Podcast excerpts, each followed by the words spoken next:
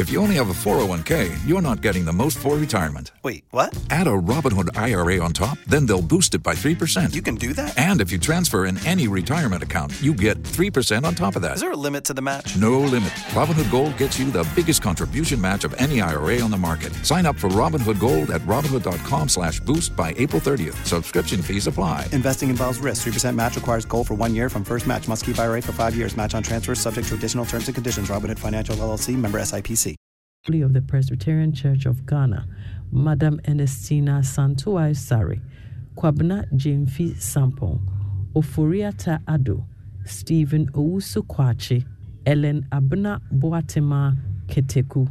The district minister and the entire congregation, Presbyterian Church of Ghana, Kaneshi District, wish to announce the death, burial, and final funeral rites of their dearly beloved Mrs. Catherine Ahinkra-Osei, née Sampong. She was 93. Funeral arrangements are as follows. There will be no wake. Burial and memorial service, Friday, 19 January 2024, at Presbyterian Church of Ghana, Kaneshi District, 7:30 a.m. Interment will be private. Thanksgiving service, Sunday, 21st January 2024 at 9:30 a.m. at the Presbyterian Church of Ghana, Kaneshi District. Attire, Friday, black and white. Sunday, white.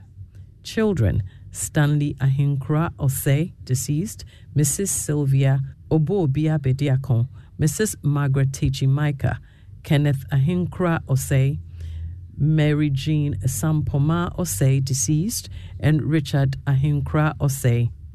Grandchildren, 9. Great-grandchildren, 5.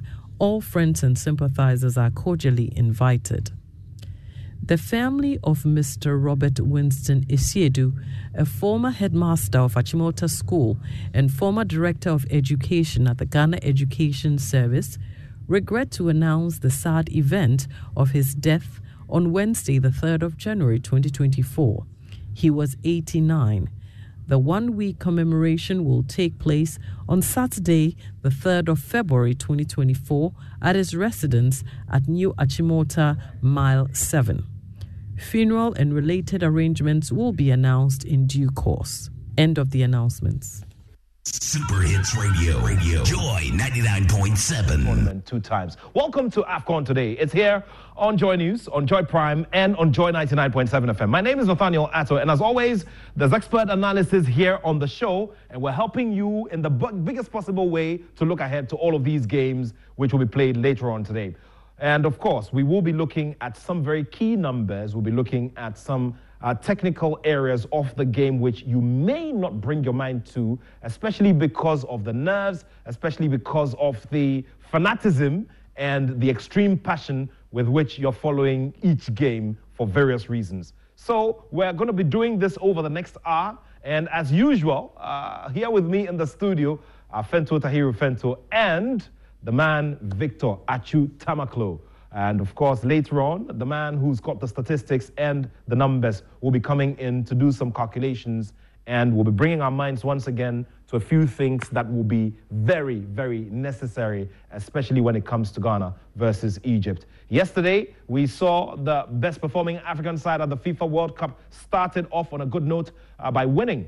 Of course, we also saw that game between Zambia and DR Congo where there was a stalemate, and we'll be going into those in terms of analysis as well. But what is your expectation? I'm glad that you bring in some comments. We'll be getting on our social media handles, and we'll be gauging some of your thoughts as well, because today there are varied thoughts around this game. Ahead of time as well, let's say a very big thank you to 1957 by KOD for helping all of us here to accentuate our patriotism and love for the national team. So 1957 by KOD are putting together these nice, Ghana edition jerseys for us as we look ahead to it. 1957 by KOD is on Instagram and Facebook.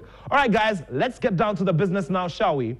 And let's just hurry up with, what happened yesterday so we can get down to the business. Actually, good to see you. Fento, good to have you back. Yes. Looking all that far. Thanks to KOD. 1957. Yeah. By KOD. These are lovely outfits. Yeah.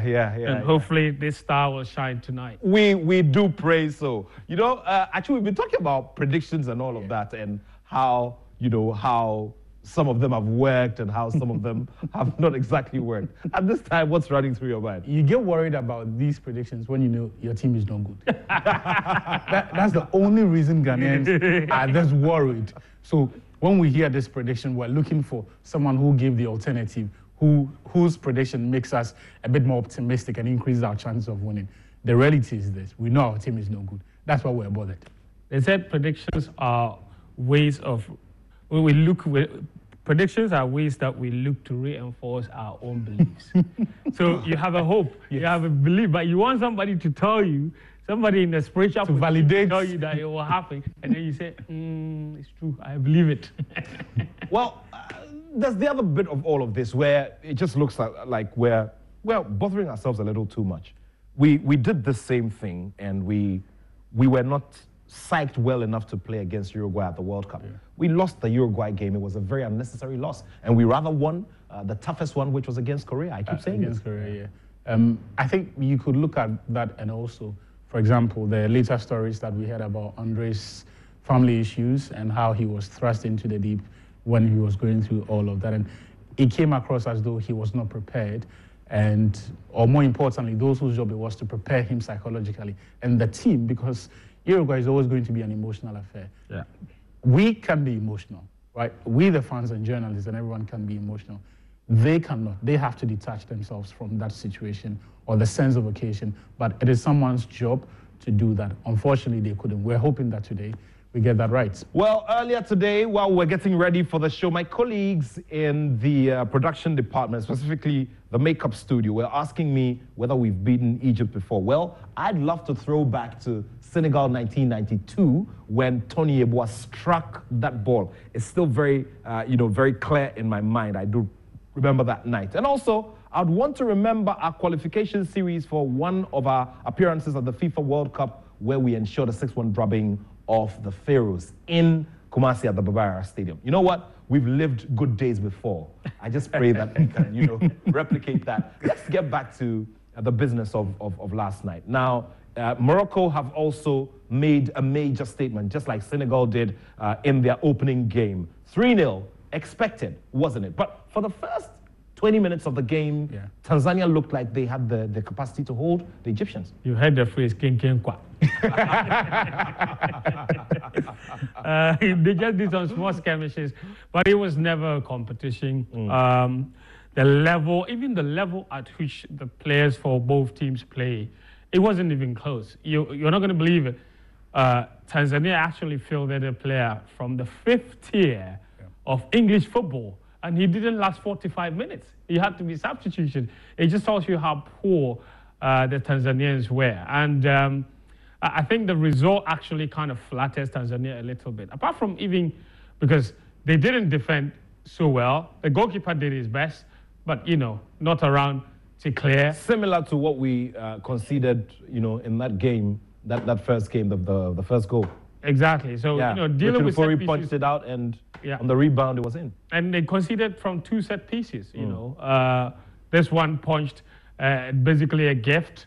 And then the second one that Romain Saïss scored, also from a free kick, that was wrongly done. And then you look at this, a rush of blood, inexperience, and what have you. But you know what? Interestingly, they had 6 players in this starting lineup who also played at the last AFCON, and yet they're still searching for their first win at this competition. So I'm not surprised. I think Morocco needed to make that statement. They needed to win and win convincingly, and this was as easy as you could ever get it. And for me, I think Morocco still remain one of the favorites to win this competition. So it was look at that, very well worth go. And the build-up was just sweet. Unahi. Sweet and smooth. Exactly. This is cohesion. This is understanding. Look at that. The 1-2 passing, brilliant. And for me, I think they showed exactly why they are one of the favorites.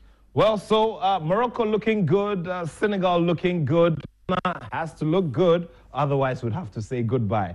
We'll get into that conversation in a bit. Let's now get into the second fixture of the day. Do remember that yesterday we had 2 fixtures. So this is it, DR Congo versus Zambia. There's been always a lot of talk about DR Congo and, how their league gradually became strong, some 7 to 10 years ago, and how it fed into the national team. Zambia were a success story in 2012. But what is the situation now? Well, this is the kind of result we saw yesterday.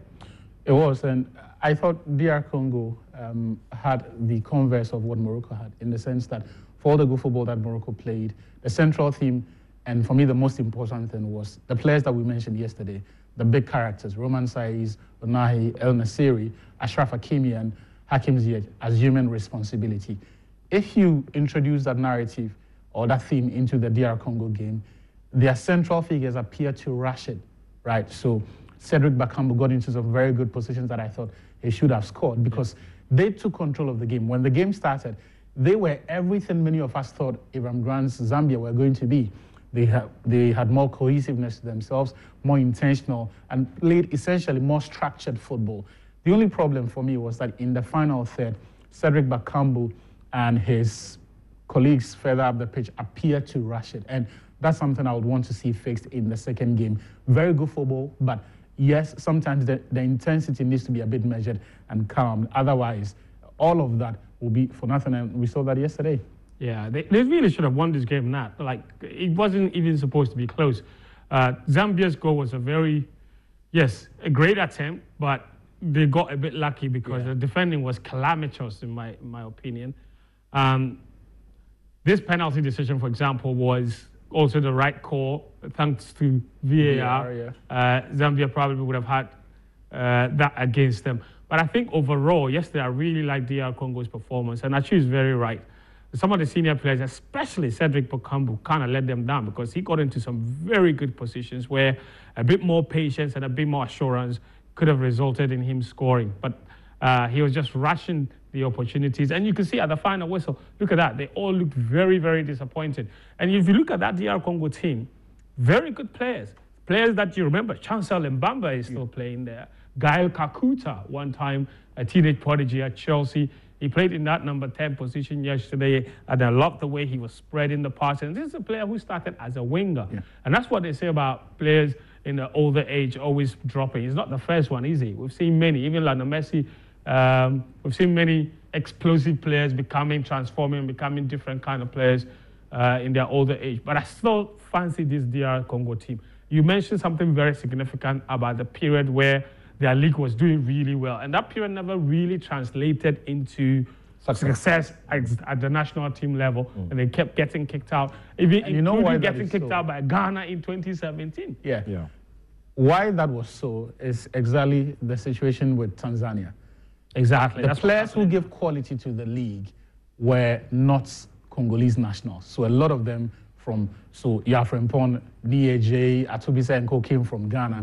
That's true. Exactly. So many players from across the continent, but because their clubs at that time were financially strong, they could attract those players. The problem, though, is that international football does not allow you to spend money. You work with what you have, and that's why, like friends mentioned, they have 4 non-league players, Tanzania, yesterday, including a certain Kwesi Kawao, the goalkeeper. Yeah, and Masuaku, like I said, is also in there. If you look at the DR Congo squad, very good players. So if they can get their finishing right, I think they will do well.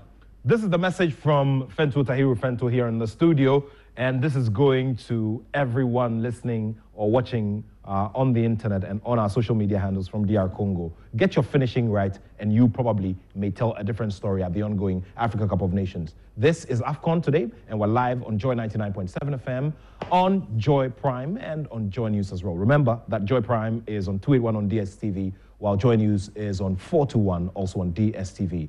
My name is Nathaniel Atto. I'm backed by the rest of the JOY Sports team, and I'm here with Victor Achu Tamaklo and Fentuo Tahiru Fentuo. Now, let's get down to the business we've all been looking forward to, especially from a Ghanaian perspective. Now, there's been a lot of talk ahead of this game. We'll take a listen to Coach Chris Hughton and also Jordan Ayu, who's been very vocal in the past few days and had the opportunity to get a journalist back on track when the journalist suggested to him that, Ghana suggested a hypothetical situation in which Ghana was eliminated. He said, and I like the look on his face. He was very composed. He looked like a principal of a college asking a student a question. Well, let's go down to the conversations with Chris Hughton and Jordan Ayu. Well, Firstly, I have an expression. Hopefully this is a good omen, that the Black Stars in this same position throughout the years have been able to come through victorious in the second game. It is something that I am aware of, but I think the biggest motivation for the players is that we are here. We didn't get the result we needed in the first game. This is the motivation we need for the second game. We want. Don't you love an extra $100 in your pocket? Have a TurboTax expert file your taxes for you by March 31st to get $100 back instantly.